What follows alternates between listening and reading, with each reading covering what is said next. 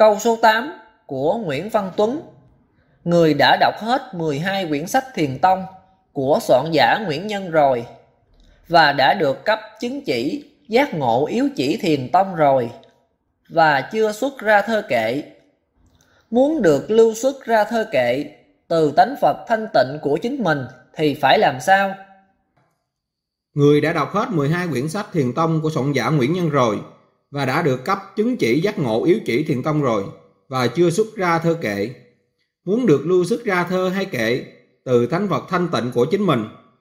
Phải làm sao tạo được công đức thì văn thơ hay kệ tự tuôn trào ra.